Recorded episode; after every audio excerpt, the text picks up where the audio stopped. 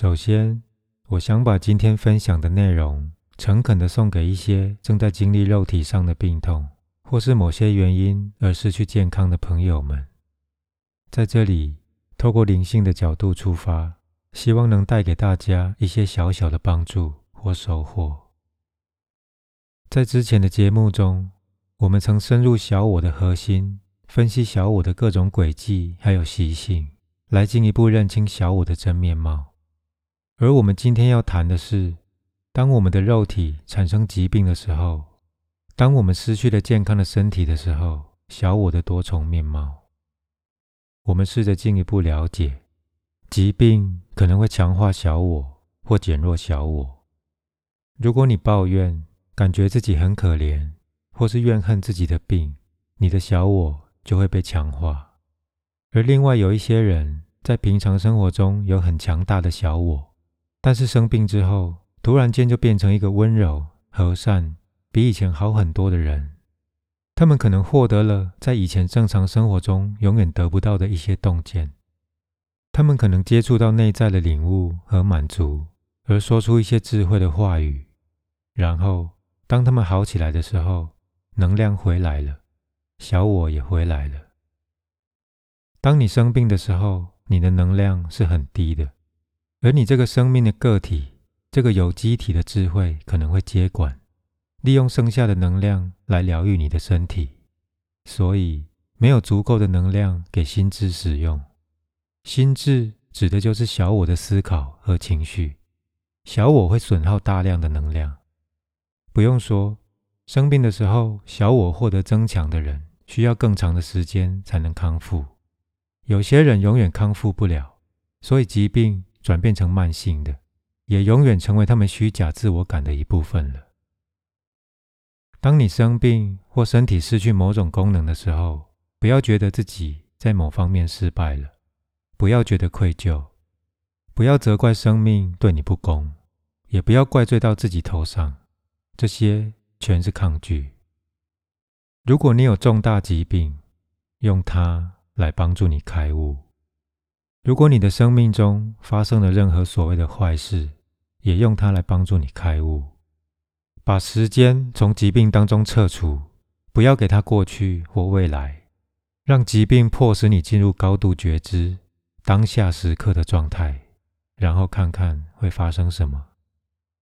做一个炼金师。把贱金属转化为黄金，把痛苦转化为意识，把灾难转化为开悟。你有没有因为罹患了重病，所以对这些谈话感到愤怒？那么，这就清楚的表示，这个疾病已经成为你自我感的一部分了。而你现在就是在保护你自己的身份认同，也在保护你的疾病。被贴上疾病的标签的那个状态，跟真正的你毫无关系。每当某种灾难降临，或是事情出了严重的差错，疾病、残障、失去家园或财产、失去了社会地位、一段亲密关系的终止，或是心爱的人死亡或受苦，或是你自己即将面临死亡，你就要知道。这些事情还有另外一面。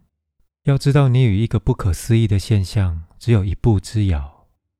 这个不可思议的现象，就是像炼金术那样的完全转化，把痛苦和受苦的贱金属彻底转化成黄金。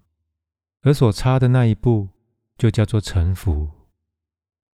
我并不是说你在这样的处境中还会快乐，你不会的。但是恐惧和痛苦会转化成一种来自极深处的内在平安，还有祥和。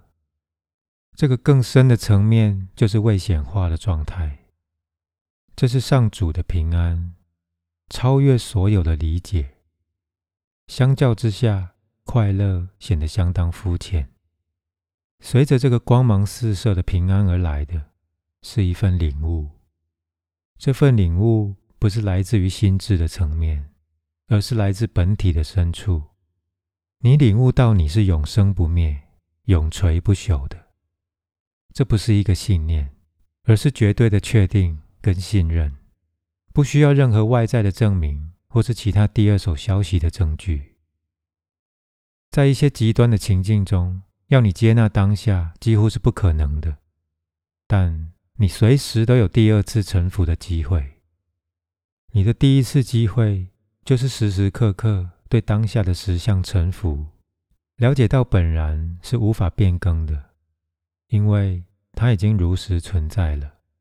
你只能肯定，肯定一切的发生，或接纳自己的抗拒。如果你安住在接纳的状态中，你就不会再创造负面性。不会再创造痛苦和不快乐，然后你就可以在一个不抗拒的状态下生活。这是恩典和轻盈的状态，轻轻松松的，毫不费力。每当你做不到，因而失去第一次臣服的机会的时候，也许是因为你没有足够有意识的临在，来阻止习惯性而且无意识的抗拒模式升起。或者因为情况实在太极端了，让人完全无法接受，那么你就会创造某种形式的痛苦，因而受苦。乍看之下，好像是那个情境创造了痛苦，其实不然，痛苦是你的抗拒创造出来的。现在你有第二次臣服的机会，如果你无法接纳外在的本然，那就接纳内在的本然。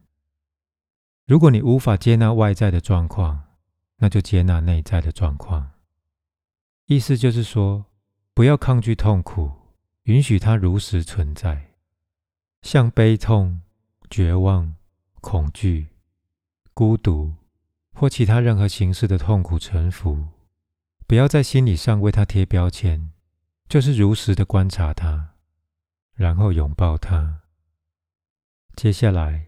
看看沉浮的奇迹如何将深层的痛苦转化为深刻的平安。这是你的十字架，你的受难，让它成为你的复活与升天。但是，当痛苦如此的刻骨铭心，有关城府的长篇大论可能显得荒诞无稽，一点用处也没有。当痛苦如此的深刻，你很可能会有强烈的冲动想要逃离它。而不是臣服于它，你根本不想去感受自己所感觉到的，这再正常不过了。但是那里没有出口，你无路可逃。有很多假冒的逃脱出口，比如说工作、酒精、药物、怒气、投射、压抑等等，但是他们没有办法让你从痛苦当中解脱。即使你把痛苦变得无意识，它的强度丝毫不会减弱。当你否认情绪的痛苦的时候，你的所作所为、所思所想，你的每一个念头，还有你所有的人际关系，都会被它污染。也就是说，你把情绪的痛苦传播出去了，别人会下意识的接收你散发出来的能量。在这种情况下，如果其他人是无意识的，他们可能会被迫透过某种方式来攻击或伤害你，或者你可能会将你的痛苦无意识的投射出来，因而伤害了他们。你会吸引并显化与你内在状态相应的事物。当无路可逃的时候，总还是有一条路可以穿越。所以，不要转身背离你的痛苦，相反的，要面对它。全然的接受它，去感受，而不是去思考。